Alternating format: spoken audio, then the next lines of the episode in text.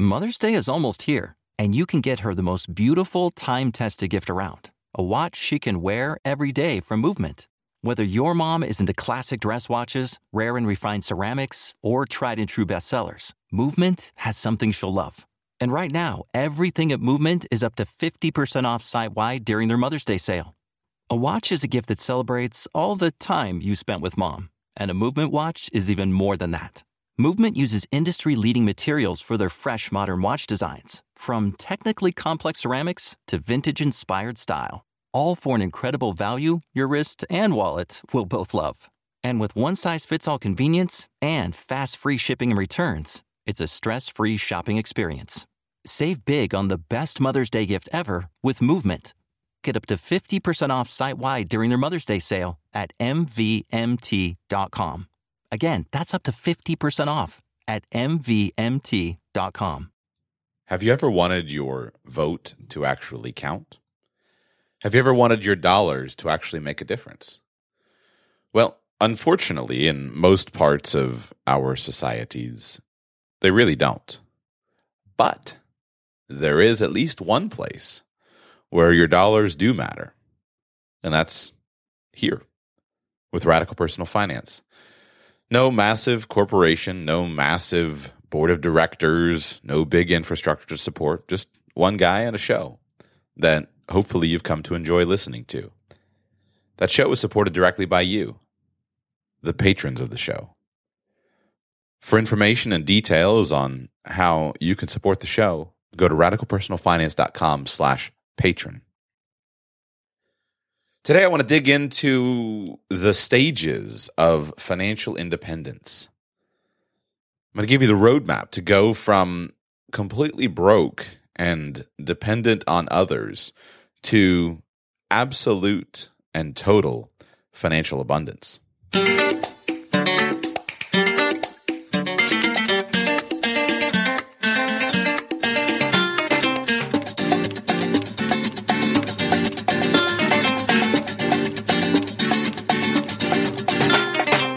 Welcome to the Radical Personal Finance Podcast. My name is Joshua Sheets.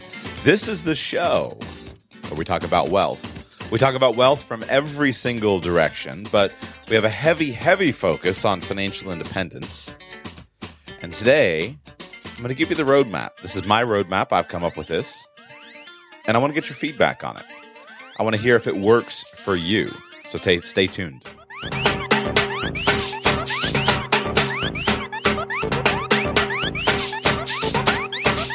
As many of you know, I've been working, uh, depending on when you listen to this, uh, I've been working hard on getting the new website renovated and out.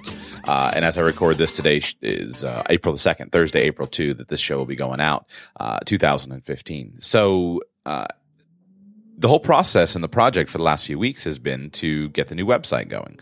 Well, that was a is and was a major challenge and continues to be. It's certainly not finished, but at least it's live. And now I've got the massive task of properly categorizing all of the past content while still pushing forward with the new content.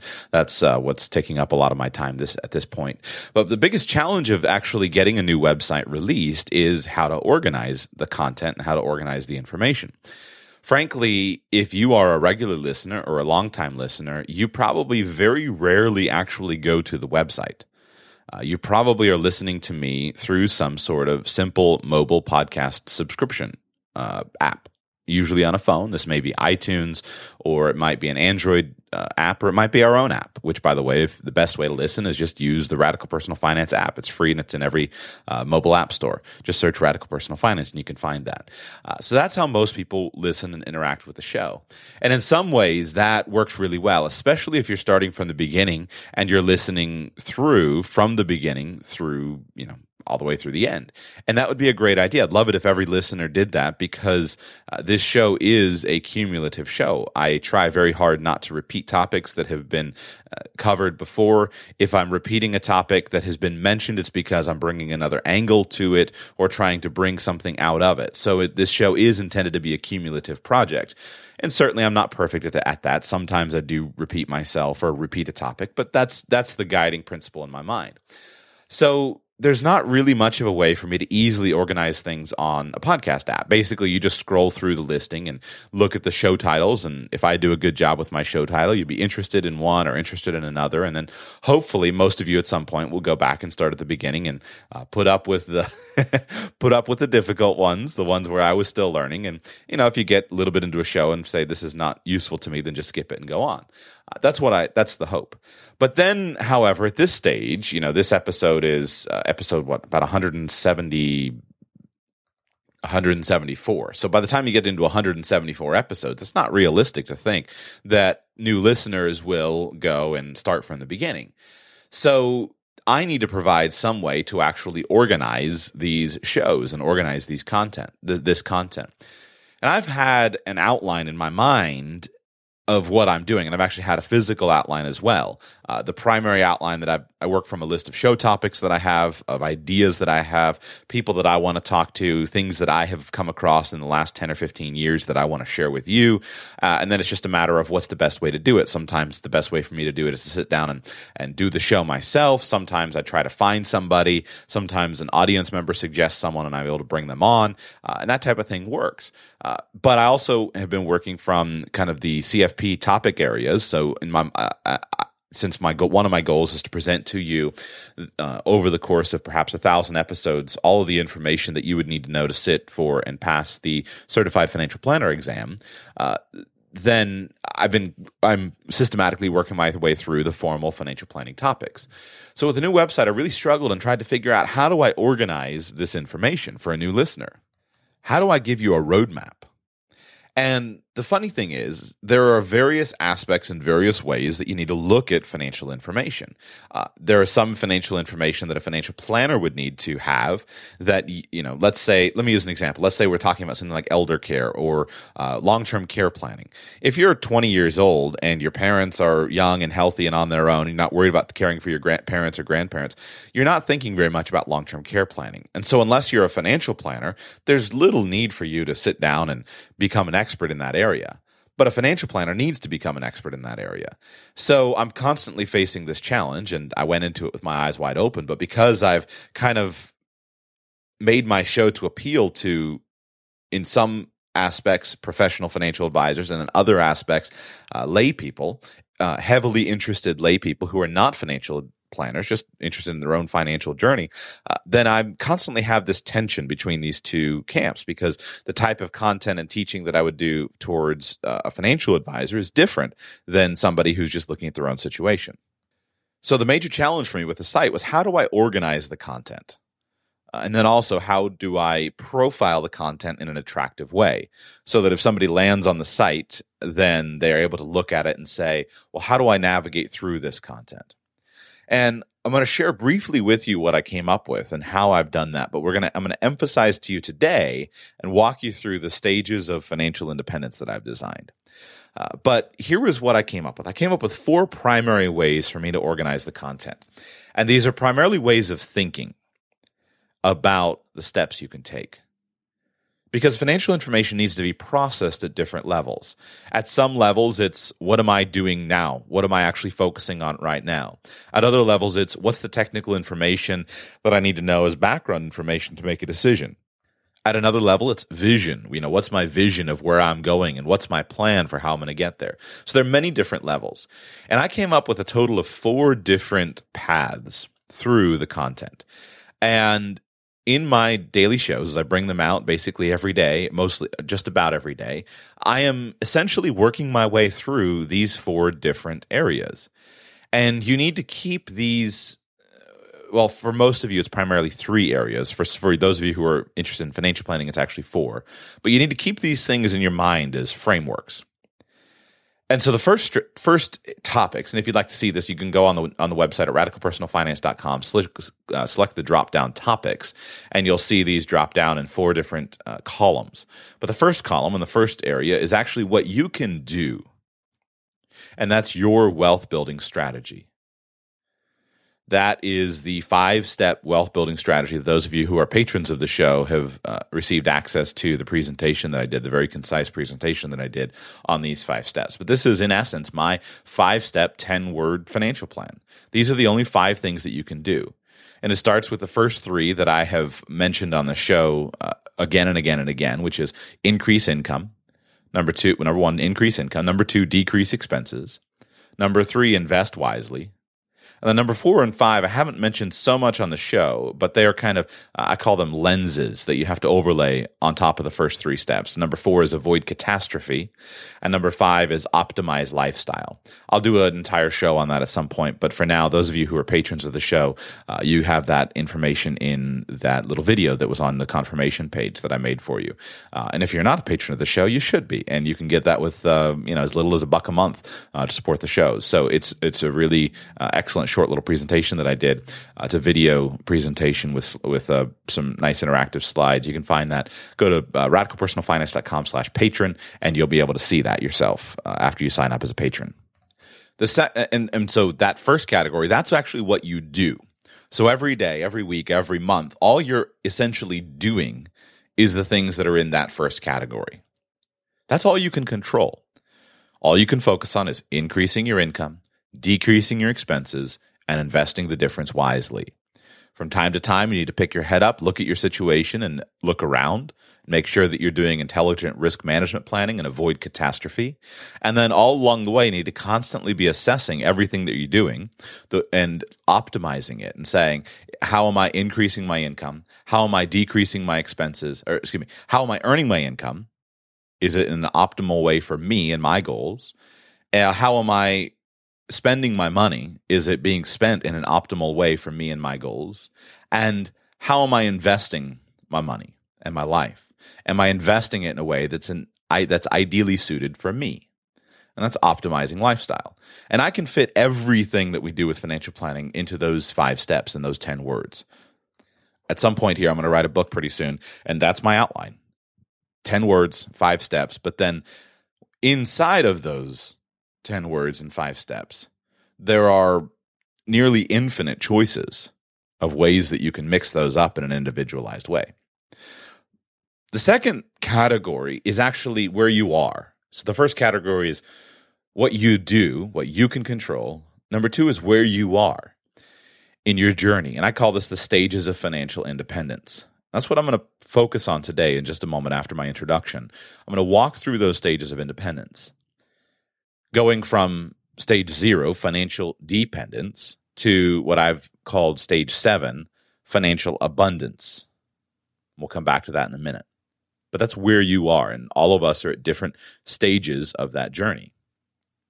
The third category that I have on the uh, uh, the organizational structure here is what I call traditional life event planning. And this is actually how most people think of financial planning. They think of certain things that you're supposed to do at certain points of life and certain financial decisions that you should make. This is valid. That's why I've included it. And this is this one has the most entries actually. This is valid. But in fact, it's not the most useful because there's generally little or no vi- vision attached to it. And so what happens is people generally wander in and out of these decisions without knowing why they're making them.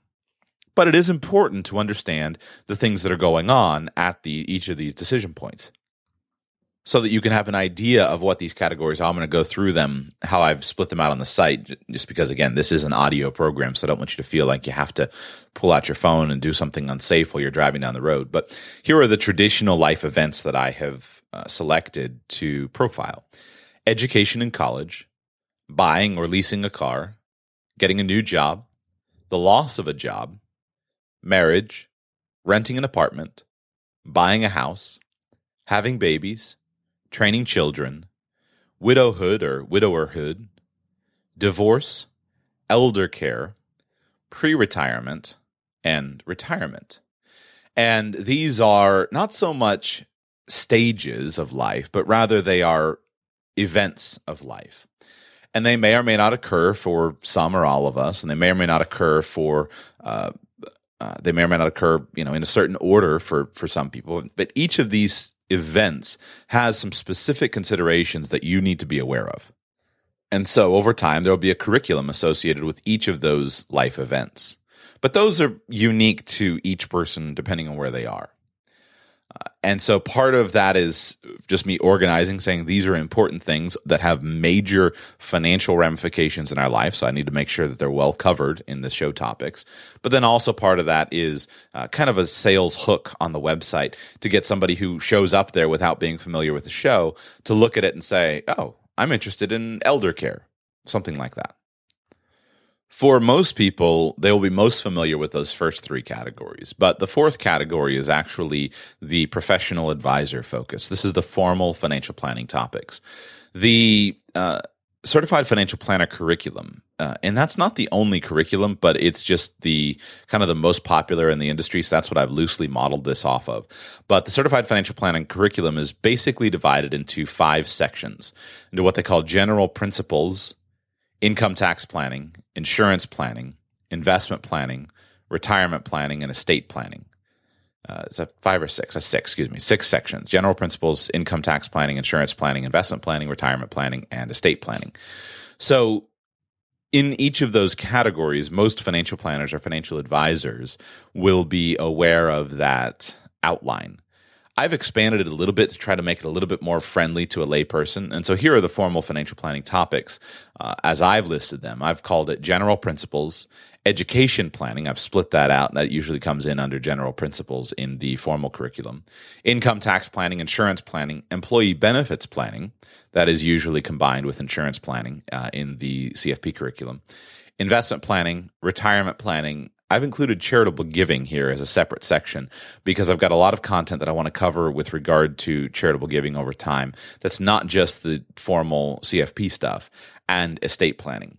Now, within my outline, uh, actually, I have a much, uh, I have many more topics that aren't covered on the CFP exam uh, because obviously the CFP is primarily rules and regulations and specifics. It's not so much larger, you know, uh, consumer focused planning ideas. So I've got a lot of stuff I'm going to cover that's not in that outline. If you're interested, by the way, many of you have asked about uh, what are the different uh, types of things. When am I going to cover this? And am I going to cover this other question? I've gone ahead and included the outline that I have in my personal notes on each of the pages under that section. So, under the formal financial planning topics, under general principles, you can click on that and you can see that uh, I'm going to cover the financial planning process, financial statements, cash flow management, credit, debt, and personal financing strategies, financial institutions, financial services organizations, consumer protection laws, financial planning for special circumstances, behavioral finance, economic concept, uh, concepts, etc. Now, I am aware, of course, that those, uh, but and if you go and look at that, you'll see that that includes the CFP outline for those of you who are financial planners, but it also includes more. So that outline in time, what I envision is each of those outline statements plus more that I'll be bringing in over time. Each of those outline statements uh, will ultimately lead to a series of shows or a show covering each of those topics. Uh, so, and that's primarily the Wednesdays. Uh, usually, I do them on Wednesdays. The Wednesday formal financial planning shows. For example, yesterday the show on the introduction to life insurance that actually covers one of the specific uh, uh CFP uh, outline criteria, which is personal uses for life insurance. And that's why I covered that in the way that I did on the show. So that's where we're going in long term, and there'll be many more things. There are lots of aspects of things that we talk about.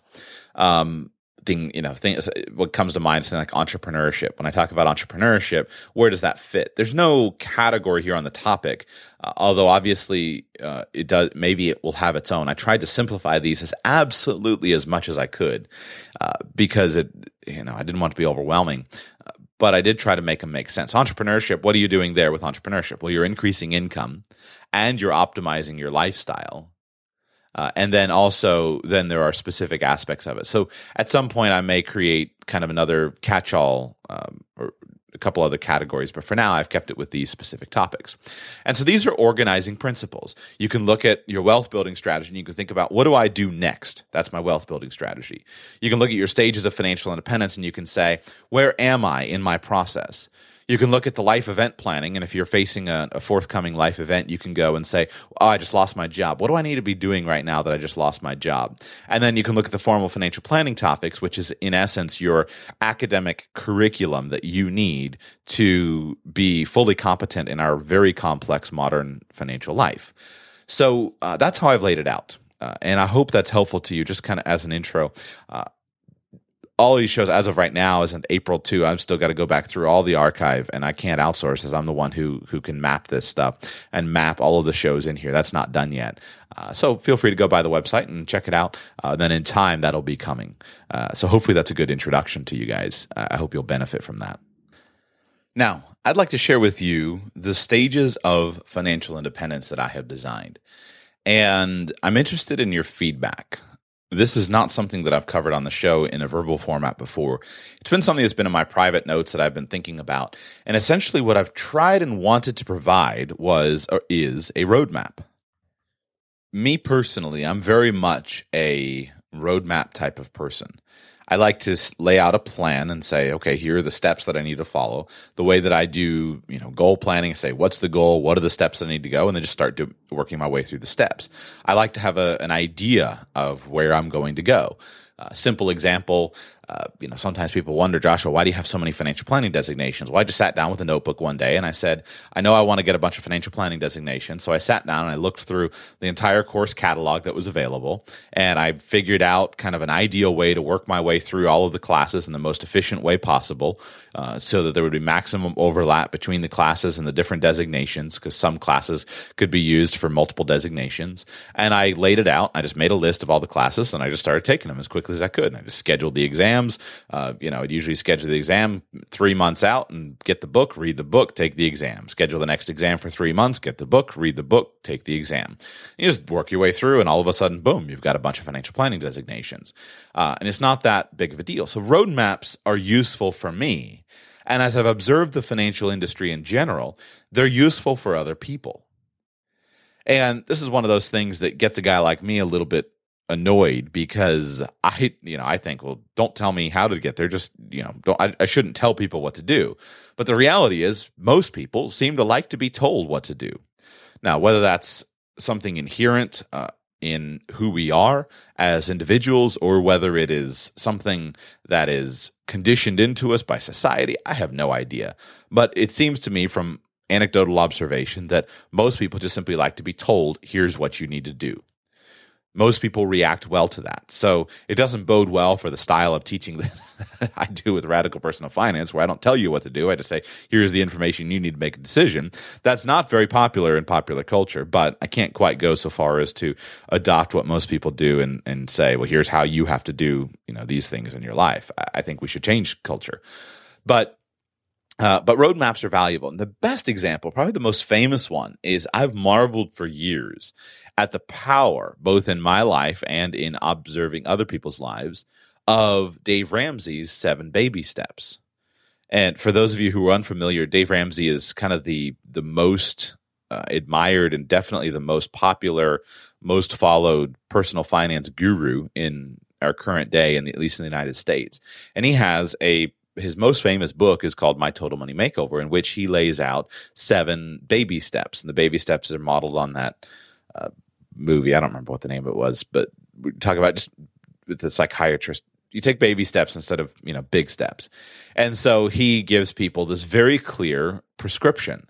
And his prescription, let's see if I can remember them. Baby step one is save thousand dollars in the bank, uh, which is a basically what he calls a starting emergency fund.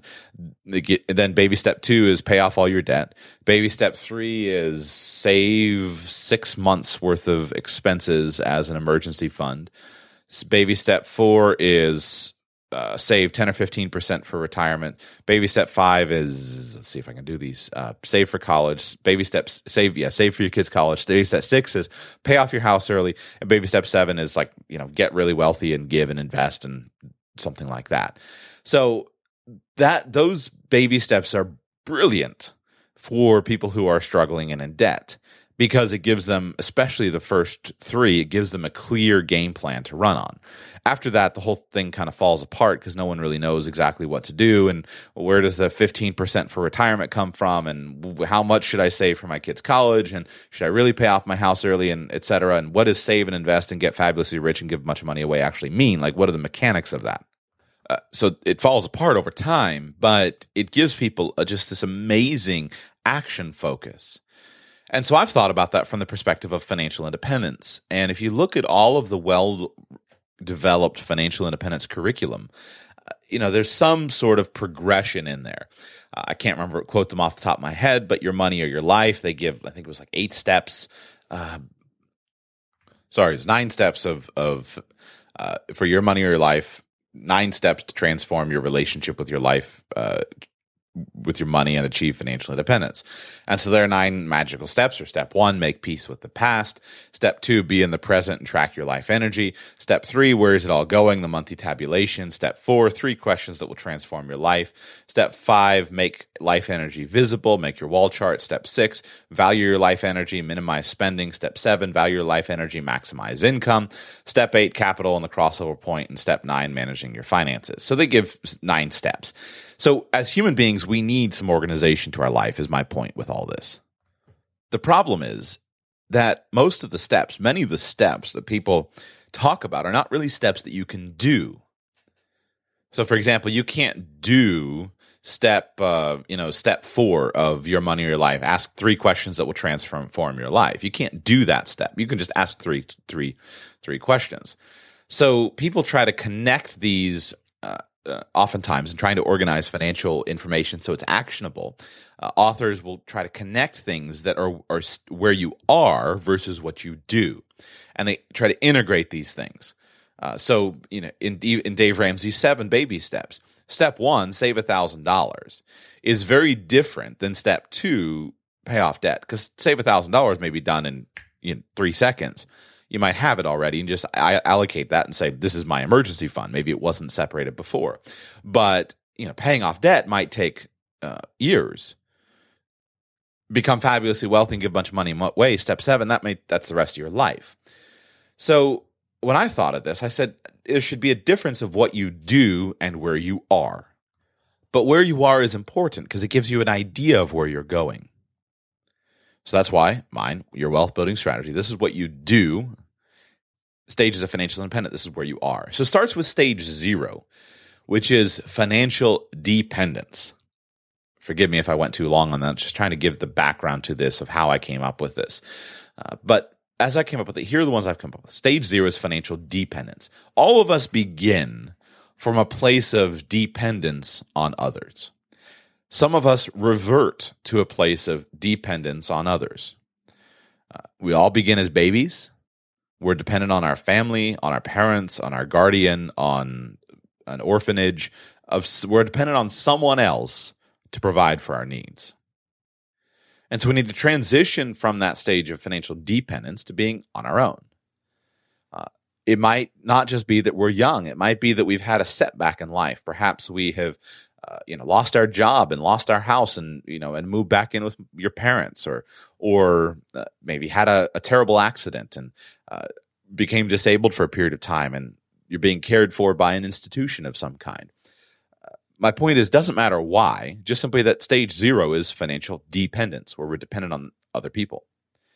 So we got to move from stage zero to stage one which i've called stage one financial solvency so, the first stage of financial independence is to become self supporting and to be financially solvent. Specifically, that means that you're able to support yourself on your own income without the aid of others and that you're current on all of your bills.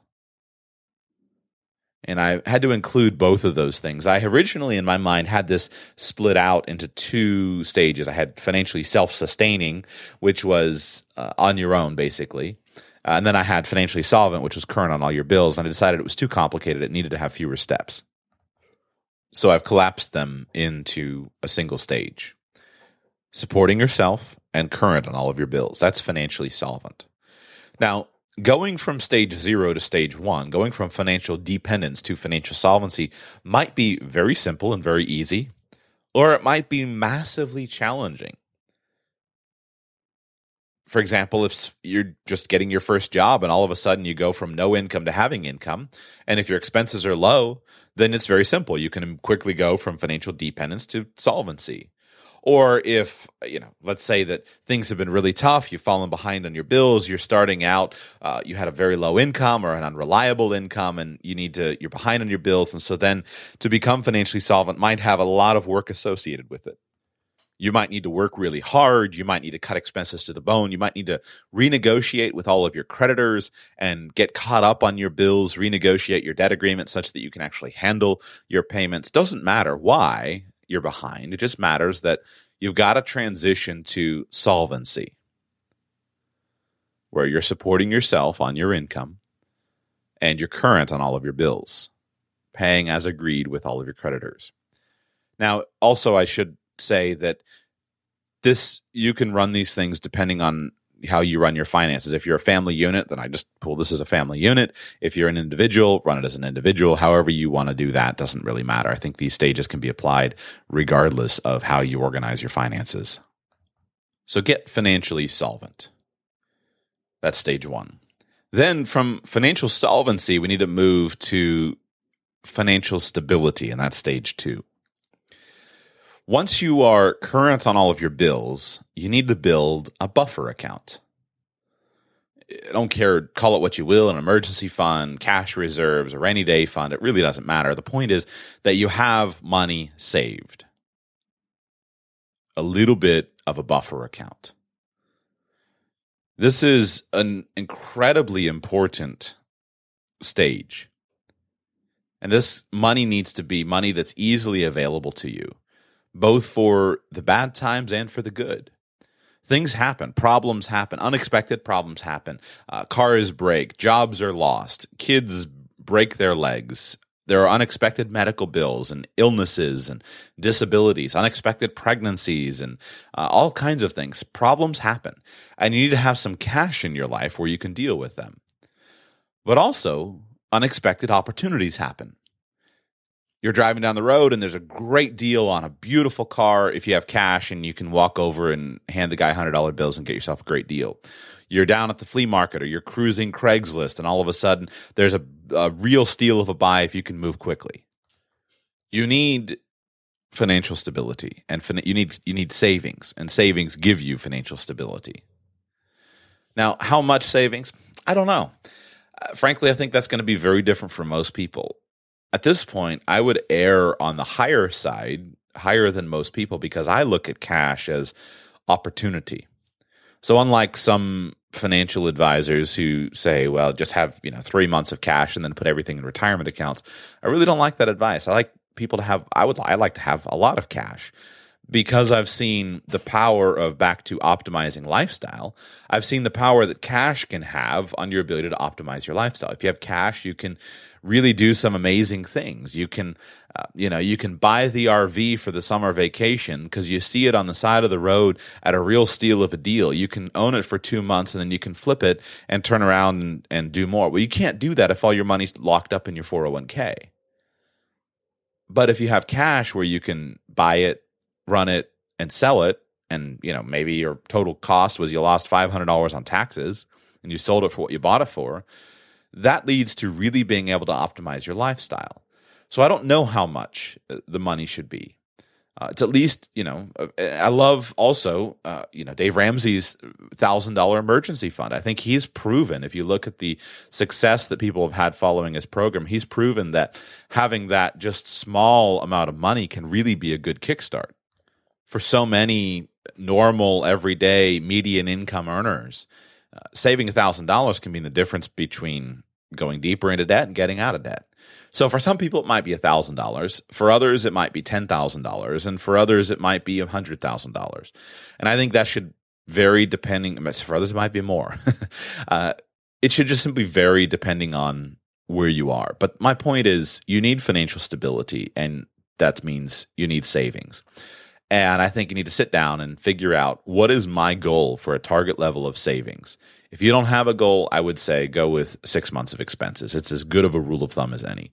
At some point soon, I'll, I'll teach the CFP curriculum. They give either three or six months of expenses, depending on whether you are a single individual with a job or whether you're a married couple with you know dual income versus single income. They always go back and forth between the three and six months. I think six months is as good as anything.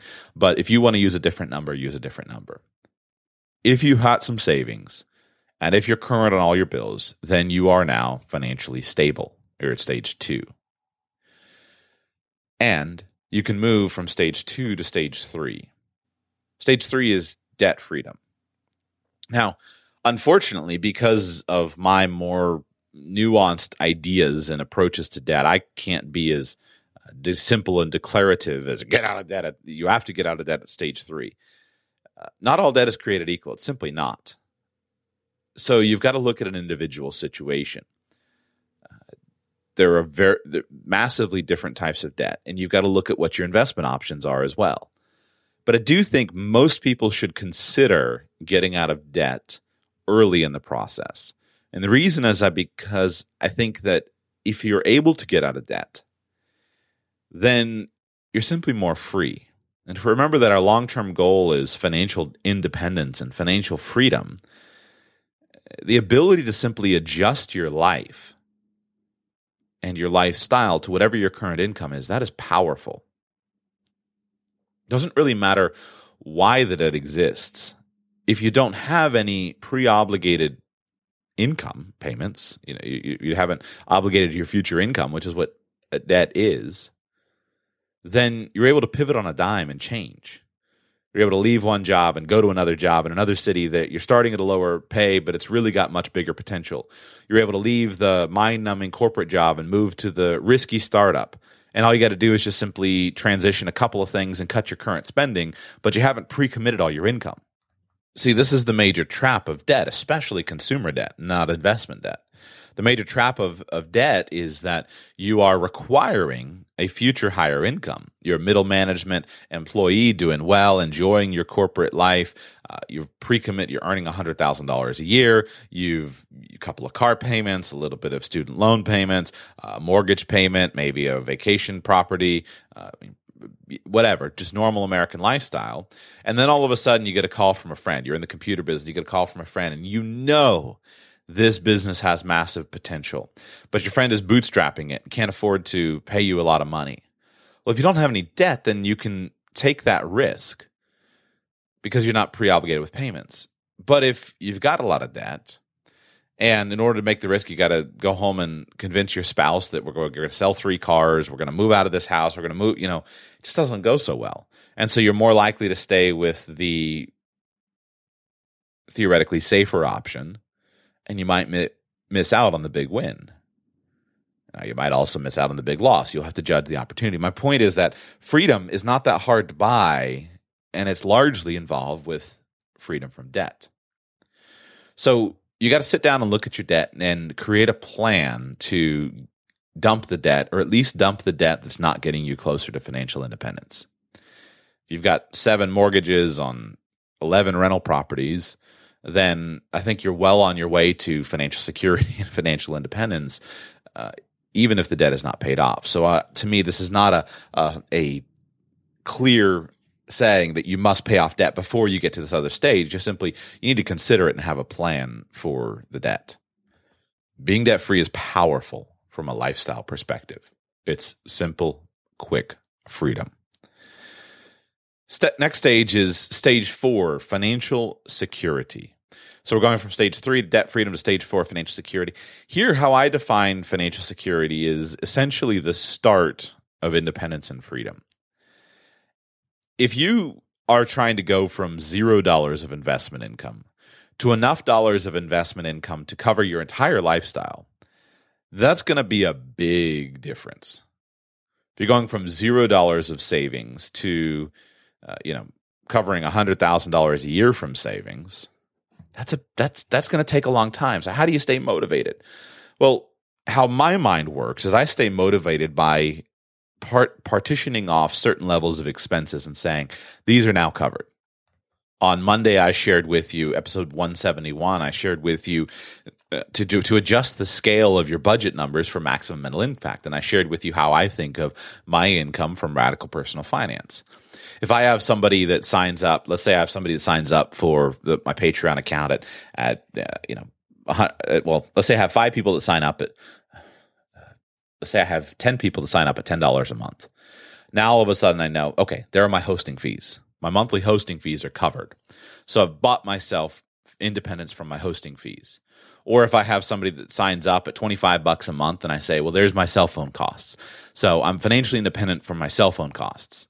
So what I'm trying to apply there, I'm not fully financially independent, but at least I have income. I have a paying subscriber who's able to who's paying me and now I'm I'm decoupling just a little bit. I'm a little bit more independent than I was before. So that's the idea that I was trying to bring to this. And so these next 3 stages are all based upon that base all based upon that. So I call stage 4 is financial security and that is where you are able to cover your basic living expenses from your investment income.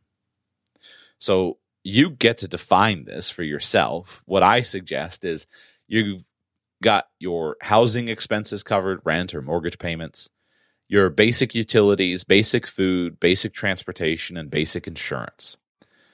Those are the basic need levels of life, essentially. And when those are covered by your investment income, you're well on your way with regard to financial independence. You've achieved financial security. Perhaps you would choose to measure that in terms of a minimum number you know, at least if I had three thousand dollars a month, I would be secure. It's not what I really want to spend, which is seven thousand a month, but it's three thousand dollars a month. Figure out what is the basic level of lifestyle that you're trying to cover that would help you to feel financially secure. To know that if you lost your job or your primary source of income, that you're covered for at least the basics of life. That's stage four of financial security. Once you get to financial security, then the next goal is financial independence.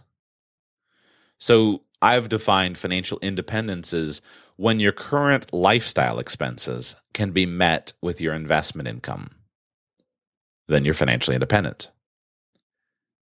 So whatever your current lifestyle is, assuming that you're living the lifestyle that, you know, is is is pretty much how you want it to be, when that is covered with your investment income, you're now financially independent that means that you could disconnect yourself from work if you want to.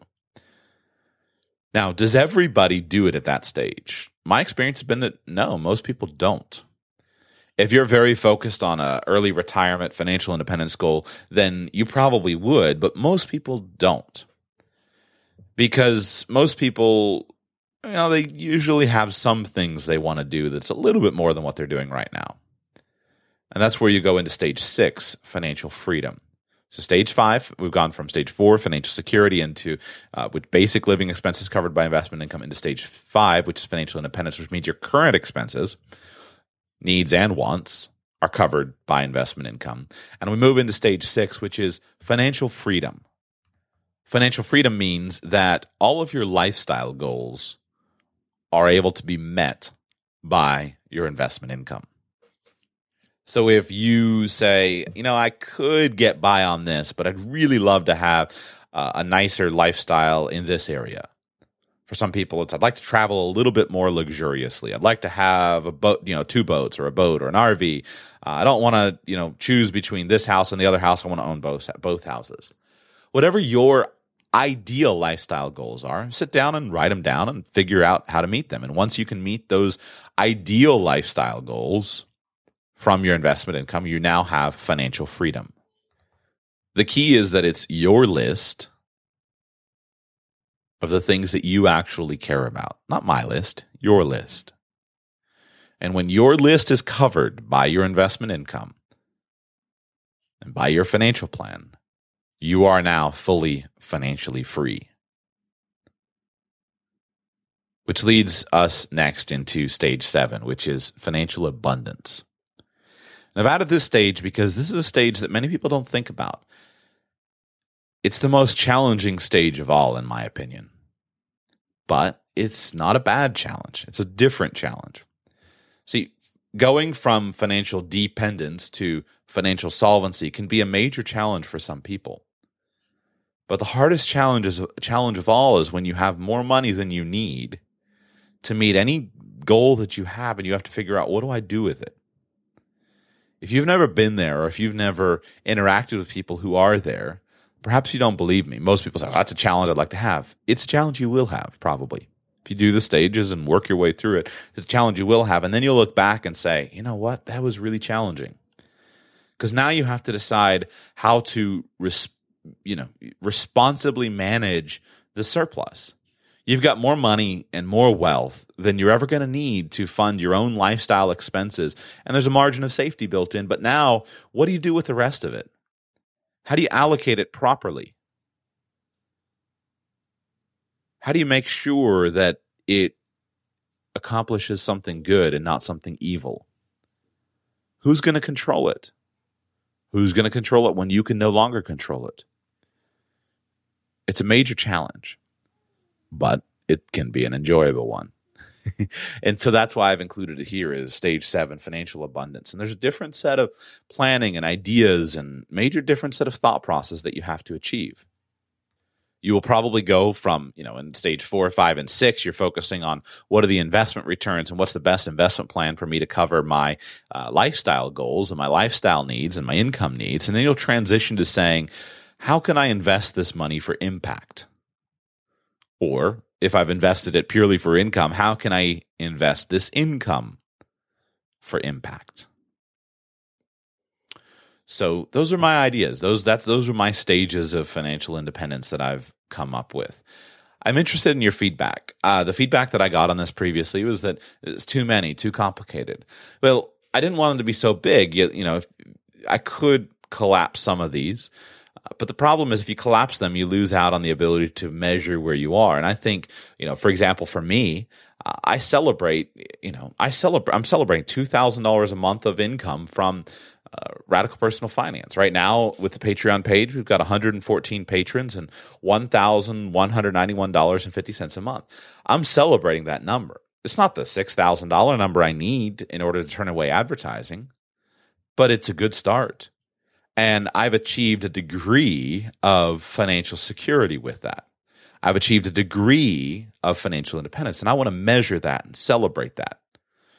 It's not financial freedom, it's not financial abundance, it's nowhere near what I need to meet my financial goals, but it's worth celebrating. And that's the point that I'm trying to get across. So, I really don't want to put these down anymore. I've already gotten rid of a few stages that I thought of that just weren't really tangible. But here's what I would like to leave you with. First, to just quickly recount them in order so you can think about them, and I'm going to leave you with an action step. Stage zero financial dependence, where you're dependent on others and you need to transition to being dependent on yourself, to be self supporting. You're going to go from stage zero financial dependence to stage one financial solvency. Solvency means you're able to support yourself on your own income without the aid of others and that you're current on all of your bills and obligations. Moving from stage one, financial solvency, to stage two, financial stability, requires that you set aside some cash reserves, money that's available for unexpected problems and unexpected opportunities. To transition to stage three, debt freedom, you need to sit down and make a plan and say, what's my plan for paying off debt? Should I go ahead and eliminate my student loans or uh, should I not? Should I pay off my mortgage or should I not? Debt freedom. Make a plan. Sometimes the answer is I need to clear all these debts because clearing all the debts leaves you free to go and do something different. Sometimes it means no, I'm comfortable with these debts they're all on favorable terms and they're not a factor in my life. And so therefore I'm going to allocate my money into a different direction. Then we need to go from stage three debt freedom to stage four financial security. That's where your basic living expenses are covered by your investment income. Moving to stage five, financial independence. Your current lifestyle expenses are covered with investment income. Moving to stage six, financial freedom, all of your lifestyle goals that you have set for yourself are covered with investment income. Once your list is funded, you're financially free. And you move into stage seven, financial abundance, which is where hopefully you'll be for the rest of your life. Here's my action step for you. You'll notice that this is primarily a mental construct, and I haven't really defined numbers behind these things. That's intentional because you've got to decide this for yourself. My goals are not your goals. Your goals are not my goals. For me to tell you, you have to save this percentage of your income or you have to have this certain goal, that's a foolish thing to say. It's different for all of us. I don't particularly value Lamborghinis and yachts and a condo in Miami and a condo in New York and a condo in, you know, uh, Paris. I don't value those things, but it doesn't mean that you don't. But the things that I value, you might not. And so the key is to define them for yourself. So here's my action steps for you today. Figure out where you are on these stages and figure out what it would mean to you to go from the stage where you are to the next stage. Are you dependent? If so, what would it take for you to become solvent? Are you solvent? If so, what is your number for when you will declare yourself stable? Is it six months of cash or is it two years of expenses? Is it five thousand bucks? A thousand bucks because you're getting started? Five thousand bucks, or is it fifty or a hundred thousand bucks? What would it take for you to be free from debt? And should you be focusing on that first? What is financial security defined as for you? What is financial independence defined as? What is financial freedom? What are all those stretch lifestyle goals that you may or may not do, but you think you'd probably like to do? And then ultimately, what is financial abundance? And what would you like to do? And that's a show for another day. But the reality is, if you can kind of skip mentally right to stage seven, I think it'll transform the rest of your life. If you can skip right to the point of saying, How can I invest for impact? That goes back to what you can do with optimizing lifestyle. Uh, it can transform things, but that's a show for another day. So, those are my ideas. Those are my stages of financial independence uh, modeled in some ways off of other people's things, but largely just due to me sitting down and trying to think through it is. And you know, I can't really copyright an idea in this type of space because in many ways these things are self evident. But I think they're the most useful to me. If you'd like to look at them, I've got some pretty cool uh, uh, little icons chosen for them. I like the icons that I that I picked. Go to radicalpersonalfinance.com and look, click on topics and just click on the stages of financial independence and figure out where you are. But I hope they're useful for you.